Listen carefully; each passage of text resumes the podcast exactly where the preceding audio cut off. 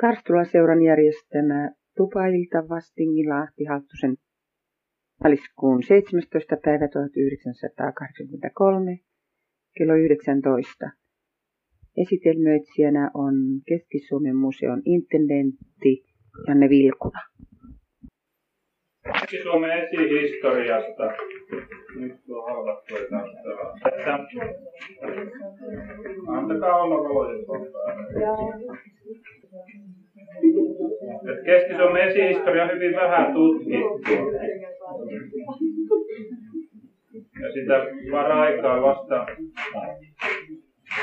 tutkitaan oikein järjestelmällisesti, mutta siitä sitä nyt tutkimusta ei kannata kovinkaan paljon sinänsä esitellä.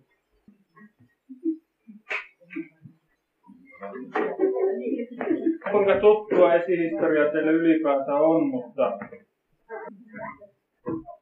esihistoria tarkoittaa siis sitä aikaa, jolta ei ole kirjallisia lähteitä. Ja käytännössä Suomessa se on se aika, joka on ollut ennen vuotta 1200. Silloin vasta 1200 kirjoitetut tiedot menneisyydessä. Mutta se lähti sitten heti silloin ensi alkuun niin harvaa, että käytännössä huomattava määrä kirjallista tietoa vasta 1500-luvulla. Eli siinä on sellainen siirtymävaihe. Kaikkihan tiedämme, että Suomi oli jään peitossa jääkaudella ja joskus noin 10 000 vuotta sitten, eli 8000 ennen Kristuksen syntymää, jää alkoi vetäytyä pois Suomesta. Ja noin sanotaan 7000 ennen Kristusta Suomi oli jo jonkun verran noussut merestä, koska jää oli painanut sen veden alle ja sieltä sitten vähitellen ponnistautui ylös. Ja ensimmäiset asukkaat saapuvat eteläiseen Suomeen juuri näihin aikoihin. Ja tässä on kuva tuosta jääkaudesta. Eli koko Suomi on tässä peitossa. Tässä näkyy nämä ajat. Tuossa se alkaa jo vetäytyä, noin 8000 ennen Kristusta. Ja tässä ollaan noin 7000 ennen Kristusta. Osa Suomea on jo näkyvissä. Keski-Suomi on tämmöistä meren selkää ja saaristoa. Ja sitten noin 5500 ennen Kristusta, niin suurin osa Suomea on jo paljastunut vedestä. Keski-Suomen kannalta nämä ensimmäiset vaiheet on sikäli merkittäviä, että e, heti alkuunsa tänne syntyy tämmöinen, näkyy sinne, suuri vuonomainen alue, joka sitten vähitellen maan kohotessa siitä vuonosta syntyi niin kutsuttu muinaispäijänne, nykyisen Päijänteen ja Keiteleen alueella. Ja kun maa vähitellen jatkuvasti kohosi, niin se kohoaa tuolla Pohjanmaalla niin tuolla vieläkin. Niin tämä muinaispäijänne, joka lasti Pihtiputan kohdalta suurin piirtein Pohjanlahteen. Maa kohosi, niin yhtäkkiä se murti laskuoman etelään. Sen samaan laskuoman, mikä Päijänteellä nykyäänkin on. Ja silloin vesi aleni voimakkaasti. Ja tässä mulla on kuva Jyväskylän seudulta. Tässä on Jyväskylän kaupunki. Ja tämä tihein viivotus kertoo, miltä seutu näytti siihen aikaan, kun oli muinaispäijänteen aika. Sitten kun muinaispäijänne hävisi ja se päijänne syntyi ja alkoi laskea etelään, niin vesi laski noin 10 metriä, jolloin tämä seuraavaksi harva viivotus oli maata. Ja tämä kaikista harvoin on sitten se, mikä on nykyään huipilla. Eli näin valtavia muutoksia on maastossa tapahtunut esihistoriallisena aikana. No täällä Karstulassa ei muutokset ole ollut suinkaan tuollaisia sen takia, että muinaispäijänne oli tällä korkeudella noin 120 metrin korkeuskäylän tienoilla. Karstulahan on, mitä nyt sanoo, 140 eikö niillä nurkilla ole nämä järven pinnat täällä. Eli ne oli muinaispäijänteen latvavesiä. Ja täällä ei toisin sanoen on silloin 10 000 vuotta sitten, tai 10, sanotaan 8000 vuotta sitten, niin on näyttänyt suurin piirtein aivan samanlaista kuin tänä päivänä siinä. Tässä on sitten ihan karkea jako esihistorialliselta ajalta. Tiedemiehet jakavat sen jääkauden jälkeisen ajan kivikaudeksi, pronssikaudeksi ja rautakaudeksi. Sitä alkaa historiallinen aika. Ja tämä jako on sen mukaan, mikä oli pääraaka-aine tietyissä käyttöesineissä. Mutta se on sikäli hyvin keinotekoinen jako, että ei se ihminen nyt paljon siitä välittänyt, että jossain vaiheessa alettiin käyttää pronssisia kirveitä tai noin poispäin. Eli käytännössä tavallisen ihmisen kannalta niin suurin muutos oli se, kun kivikaudella elettiin pyynnistä, kalastuksesta, metsästyksestä ja keräilystä, niin jo jossain vaiheessa pronssikaudella alettiin hoitaa karjaa ja vihdoin rautakaudella alettiin viljellä maata.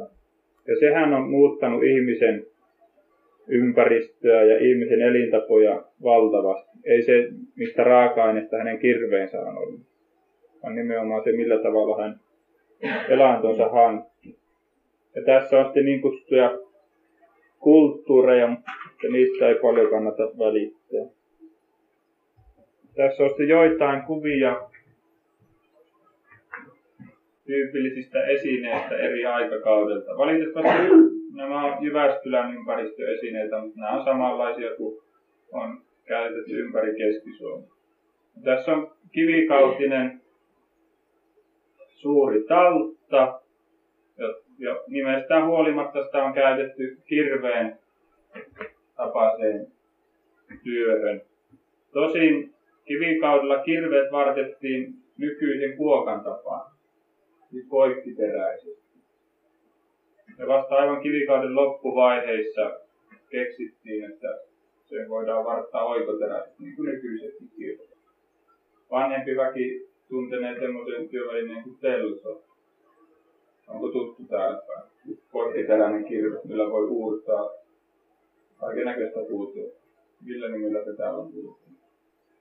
Ovelin joka Se on oikein hake, millä hakataan.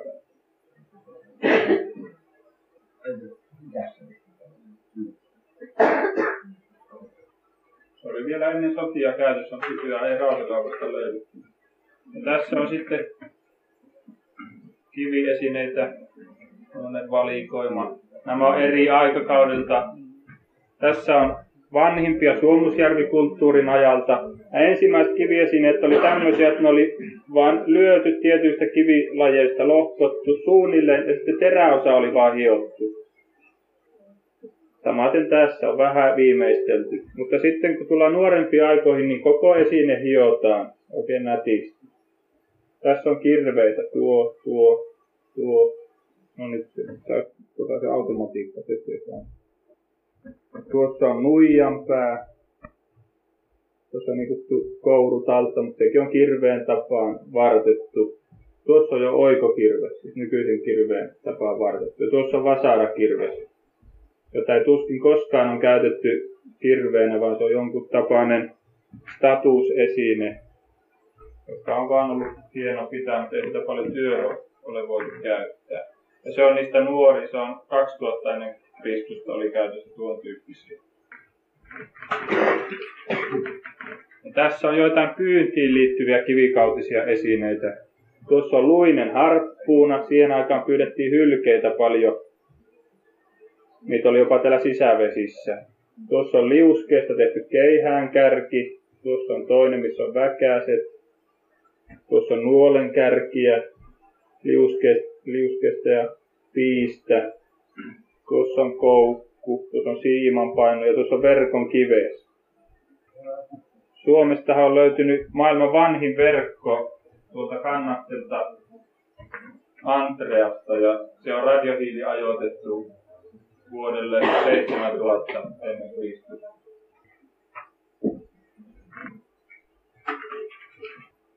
Ja tuossa on myöskin tämmöinen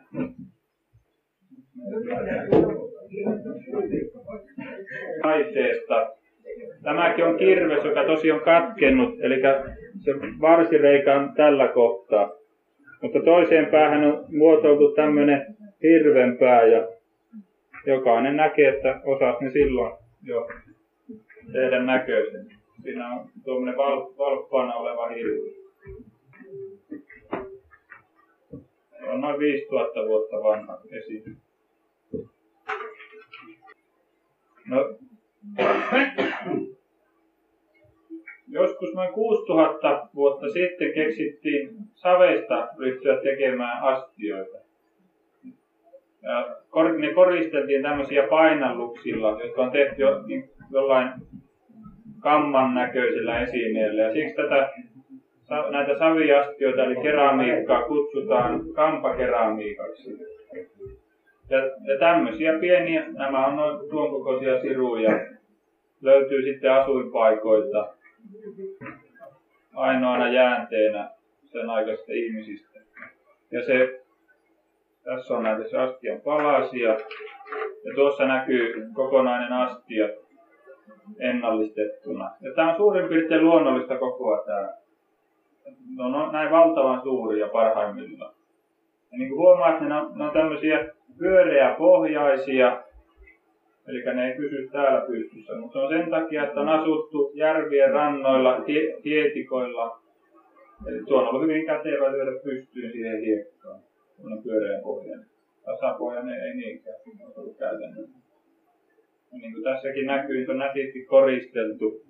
Tässä on tuommoisia vesilintuaiheita, joutsenia, joku aikoinaan siihen painanut.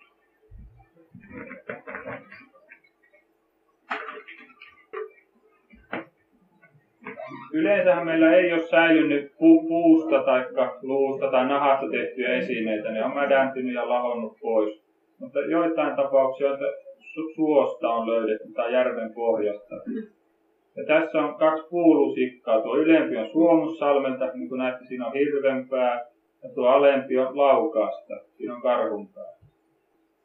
Nämäkin ovat noin 4-15 vuotta vanhoja lusikoita. No miltä se asuinpaikka on sitten näyttänyt kivikaudella? Tässä on valokuva tuolta Siperiasta, obinugrilaisten kansojen luota, ja he elivät hyvin pitkään vielä kalastuksesta ja olivat lähes kivikautisella asteella. Ja jos käyttää oikein paljon mielikuvitusta, niin tämä voisi kuvitella olevan Suomesta kivikaudelta. Että ne asumukset oli tämmöisiä kotaamaisia ja veneet tämmöisiä kanootti- tai ruuhen tyyppisiä. Tuo on kyllä uuden tyyppinen rakennus, niin kuin kaikki tiedät.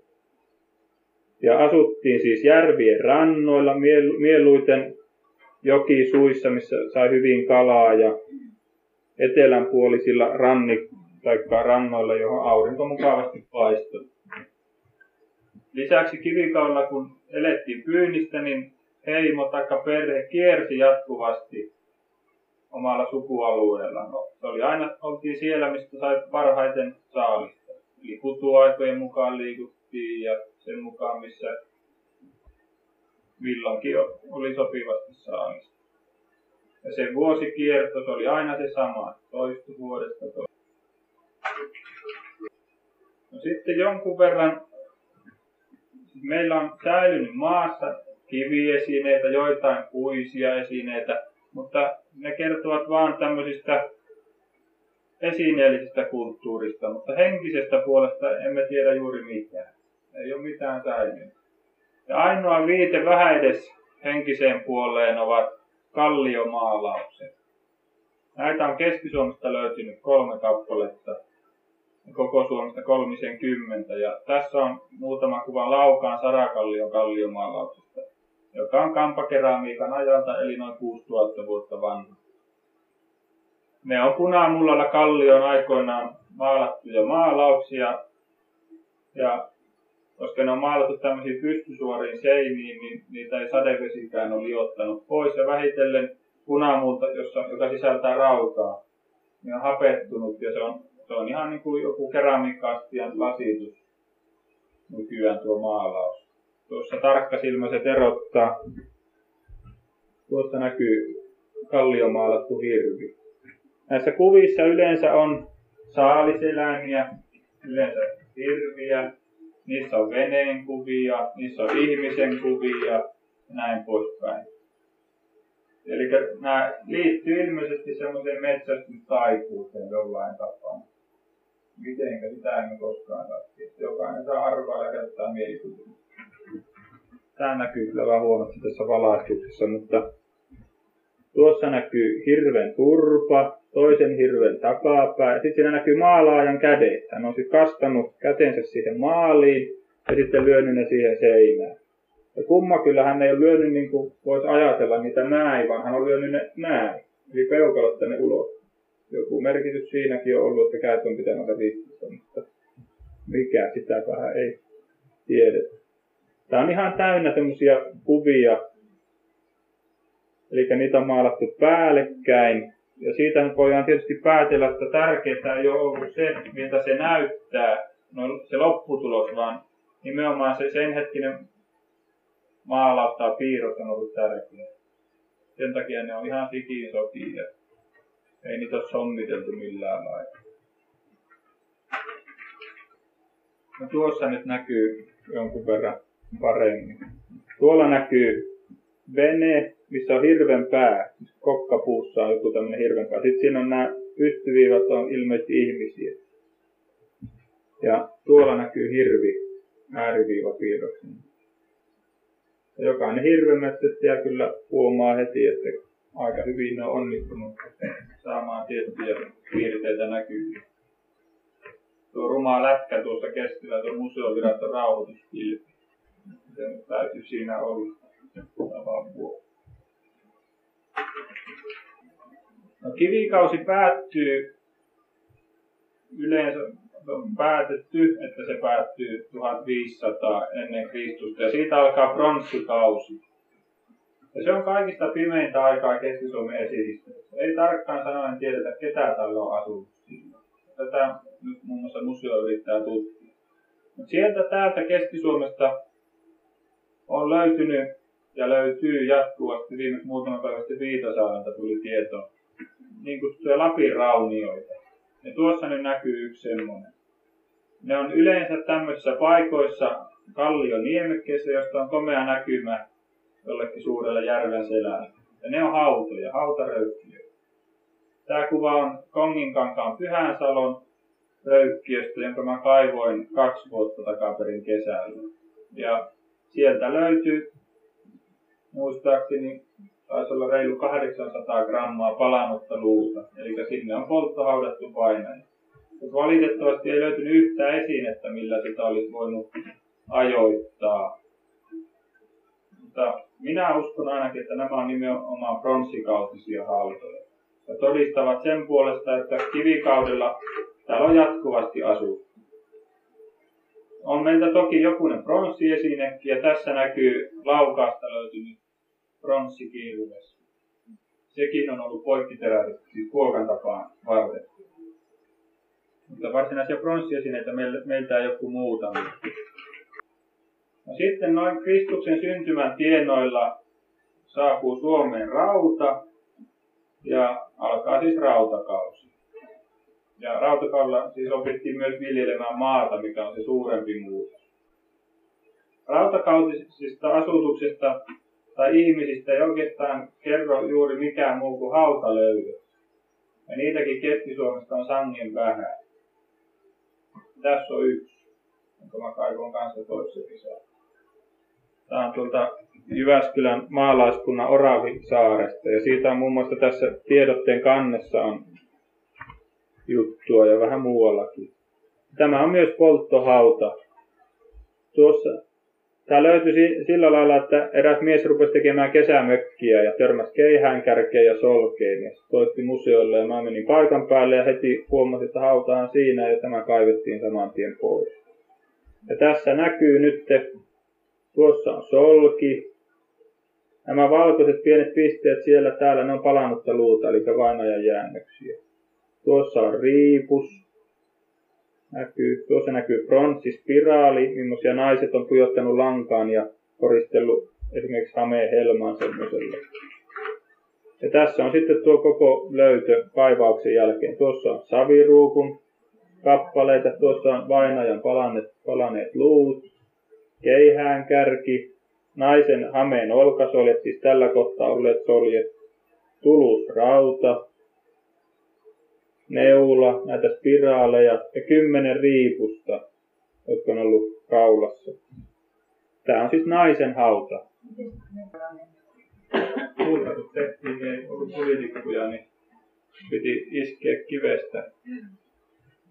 Tulusraudalla tuli. Eli tässä on tyypillinen naisen hauta ja vielä semmoisen naisen, joka on täytynyt pärjätä erämaassa. Uskottiin, että vain ja kuolemankin jälkeen piti tulla toimeen. Niin siksi vain, tälle vainajalle on annettu, vaikka hän olikin nainen, niin mukaan tuonpuoleiseen keihäs ja tulusrauta, jotka yleensä on miehen välineitä. Tämä on ensimmäinen hauta Suomessa, mistä on löytynyt naisen haudasta tämmöisiä tyypillisiä mietteisineitä. Kyllä, tämä on Ja mä, tästä mä oon väitellyt muiden arkeologien kanssa paljonkin tästä. Jotkut väittää, että ei voi naisella olla mukana näitä, mutta totta toki voi olla, kun ajatellaan että siltä kannalta, että hänen täytyy tulla toimeen jatkossa. No siinä oli nuo kuvat. Karskulasta tosiaan on hyvin vähän löytynyt esihistoriallisia löytyjä. Ja se johtuu tosiaan yksinomaan siitä, että silloin kun muinaispäin aikana oli, niin se jäi niin paljon tuonne matalemmalle ja ihmiset asuivat nimenomaan muinaispäjänteen varrella. Ja Karttula oli tämmöistä Latvajärvi-aluetta. Asutus ei kivikoilla ylettynyt tänne asti. Tosin täällä tunnetaan yksi kivikautinen asuinpaikka, se on tuolla Pääjärven kylässä. Ja sieltä on löytynyt aika runsaastikin kiviesineitä. Samaten tuosta Pääjärven rannoilta on joitain. Eli yhteensä tällä hetkellä Karstulasta on löytynyt lähemmäksi 30 kivikautista esinettä. Pronssikautisia ei ole ollenkaan ja varmoja rautakautisiakaan. On yksi, yksi tai kaksi nuolen kärkeä ja jotain muuta epämääräistä. Niitä ihan varmuudella ole voitu ajoittaa. On niin, että tästä vastimistakin on nuolen kärki, mikä saattaa olla 800-luvulta. Joo, vastinki Pennala. Edustaa Pekka. Joo, sieltä on rautakautinen nuolenkärki löytyy. Mutta todennäköisesti on 800-luvulta. Koska kovin se on vähän, että on.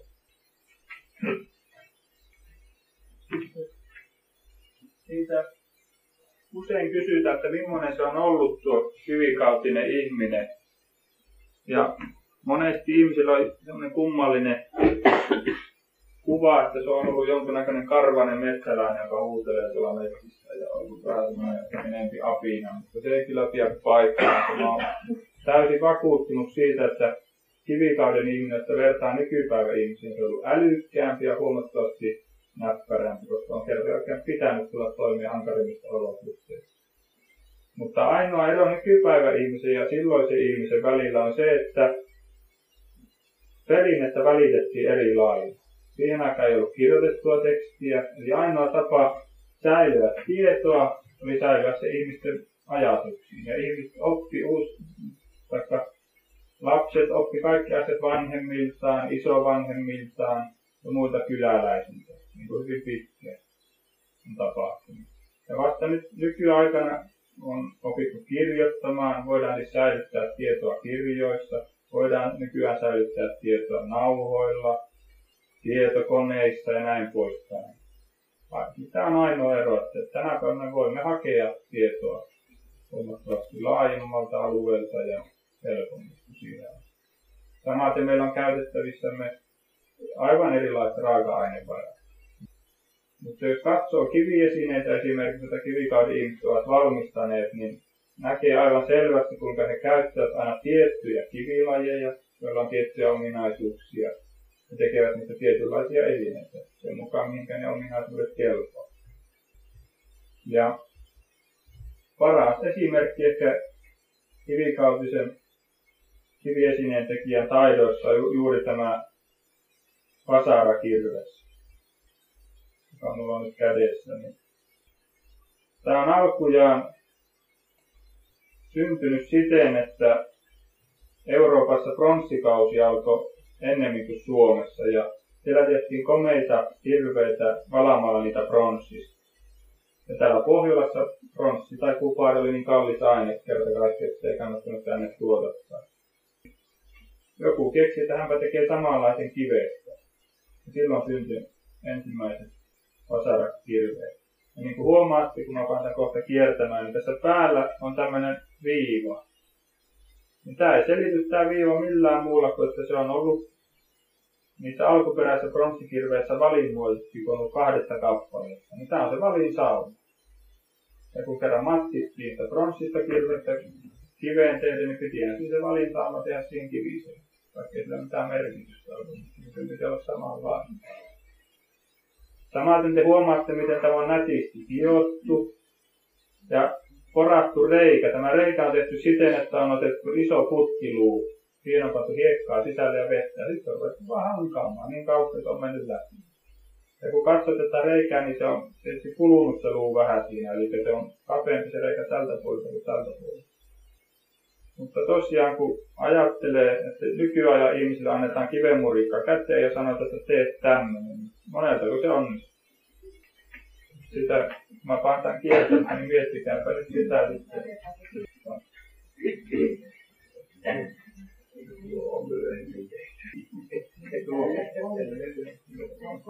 Näitä on löytynyt Suomesta, sanoisinko, kuitenkin satoja, mutta Keski-Suomesta ei ole löytynyt ihan muutamia kymmeniä, koska tuo Vasarakirves kansa on ilmeisesti ainoa kansa, joka saapui Suomeen ulkoa Muuten me ollaan ihan ollut tällä aikojen alussa. Ja se asuu tuolla nykyisessä Lounais-Suomessa ja Satakunnassa. Ja ilmeisesti myös Vasarakirves kanssa oli ensimmäinen, joka toi karjanhoidon Suomeen. Keski-Suomessa ei, ei ole varsinaisesti Vasarakirves kansaa eläin. Karkkeella pitää ottaa diabaasi, mutta en tiedä mikä se. Ei tuota Satakunnassa tietyllä alueella. Ne on järjestään melkein kaikki tuota samaa kivilöä. Sitten ehkä muutama sana muinaismuuttolaista. Sen takia, kun yhteisistä esi-isistä ja esiäideistä ei kerta kaikkiaan ole olemassa muuta tietoa kuin maaleille pitkin Suomen. Niin jo hyvin aikaisessa vaiheessa säädettiin laki, että nämä kaikki löydöt, jotka kertoo koko kansan yhteistä esi-isistä ja esiäideistä, niin ne kuuluu yhteisesti kansan. Ja sen takia tämän lain mukaan, kun joku löytää tämmöisen kiviesineen, niin sitä pitää ilmoittaa museoviranomaisille ja saattaa heidän tietoon. Ja tämä yksinkertaisesti sen takia, että tutkijat saisivat jonnekin keskitetysti tietoa näistä esineistä. Käytännössä, kun esine löytyy, niin se lähetetään esimerkiksi Keski-Suomen museoon ja me lähetämme se edelleen Helsinkiin jossa se valokuva tai rekisteröidään. Ja Helsingissä on se keskusrekisteri, jota tutkijat voi käyttää. Ja tämä on verraten kätevää, sillä jos ne ajoitettaisiin pitkin Suomeen, niin se olisi ihan mahdoton tutkia juossa kaikki museot läpi ja etsiä Sen jälkeen kun ne on käynyt Helsingissä, niin museot saa ne toki takaisin tarkoittaessa näyttelytarkoituksessa. Kun meillä on museossa iso kokoelma kiviesineitä, niin kuin tuotiin ja täällä Karkkilassa on kiviesineitä. Tiedot kerätään sinne Helsinkiin. Ja sen lain tarkoitus on tosiaan se, että, että kun koetetaan tutkia yhteisen kansan menneisyyttä, niin saataisiin myös sitä tietoa talteen. Joskushan käy niin, että joku löytää jonkun tuommoisen esineen ja mutkatukkaisesti lyö sen firmilaatikkoon piiloon ja kerros Kävi tässä taannoin yhdessä pitäjässä sillä lailla kirjoitettiin pitäjän kirja ja painettiin pitäjän kirja. Ja sitten ei mennyt pari vuotta, niin inventoitiin, eli kartoitettiin noita muinaisjäännöksiä ja kirtaimia muinaisesineitä, eli näitä kivikirveitä ja muita. Niin kävi ilmi, että siellä oli eräällä ihmisellä muutamia kiviesineitä. Ja ne muutti heti kertaheitolla tämä muutama löytö koko sen pitäjän esihistorian oltaisiin tiedetty niiden olemassaolo, niin olisi kirjoitettu ihan eri lailla. piilottamalla niin piilotettiin pitää historiaa. Ja näin, näin saattaa käydä. Ja eihän olla esineillä sinänsä, niillä ei ole mitään arvoa, vaan nimenomaan niiden arvokkuus on siinä tiedossa, mikä niihin liittyy. Eli pitää tietää, mistä ne on löytynyt ja tieto on sitä. Sitten ehkä muutama sana vielä siitä, mitä sitten esihistorian jälkeen. Se esihistoria loppuu. Täällä on sovittu, että se loppuu vuoteen 1200 jälkeen Kristusta. Täällä Keski-Suomessa on, ei tiedetä senkään jälkeen juuri mitään ennen 1500-luvulta. Tulee ensimmäiset verokirjat. Ja mitä on tapahtunut sillä väliajalla? Ja tätä nyt on myös koetettu tutkia aika paljon, että ketä täällä nyt loppujen lopuksi on elänyt ennen kuin savolaiset muutti tänne ja hämäläiset eläimiä. Ja nyt näyttää kyllä siltä, että joku täällä on elänyt. Ja kaiken maailman vanhoissa kansantarinoissa ja paikan nimissä elää sittiä perinne lappalaisista. Ja ainoa järkevä vastaus on tietysti se, että ne ihmiset, jotka täällä on elänyt, on nimenomaan näitä lappalaisia. Mutta niitä ei kuitenkaan pidä sotkea nykyisiin saamelaisiin. Välttämättä ei ole kyseessä sama, sama ihmiset. Ja mä itse uskon, että nämä lappalaiset, jotka täällä on elänyt, elänyt niin ne on suoraan kivikautisen kansan jälkeläisiä ja meidän esi Ja tässä nyt muutama viime vuoden aikana tullut erittäin jännittäviä löytöjä, jotka on radiohiilimenetelmällä ajoitettu. Monimutkainen prosessi, miten tapahtuu. Ihan oma Joka tapauksessa on esineitä, jotka on saatu ajoituksia esimerkiksi, että ne ajoittuvat 600 ja 800-luvulla. Tuossa tiedotteessa, minkä mä jaoin, niin siellä on muun muassa kuva kahdesta suksesta, jotka on ajoitettu. Sumiaisista löytynyt suksi ja Kinnulasta löytynyt suksi. Ja toinen ajoittuu 600-luvulle ja toinen 800-luvulle jälkeen Kristuksen. Ja on selvää, että jos sieltä löytyy suksi, niin kyllä se joku on joskus siittänyt. Eikä sinne itseksi on joutunut. Mutta kuka? Siinäpä kysymys. Tätä museo muun muassa yrittää nyt tutkimusohjelmassaan selvittää tämän laatuisia kysymyksiä. Ja paljon on työtä tekemättä esitystä alalla. Eikö mulla tuon enempää sitten? En aina käynyt itse paikalla koska mulla on lista. Tämä on kuullut, että siellä on eri. Se on ihan tuossa Pylkönmäen rajalla lähellä.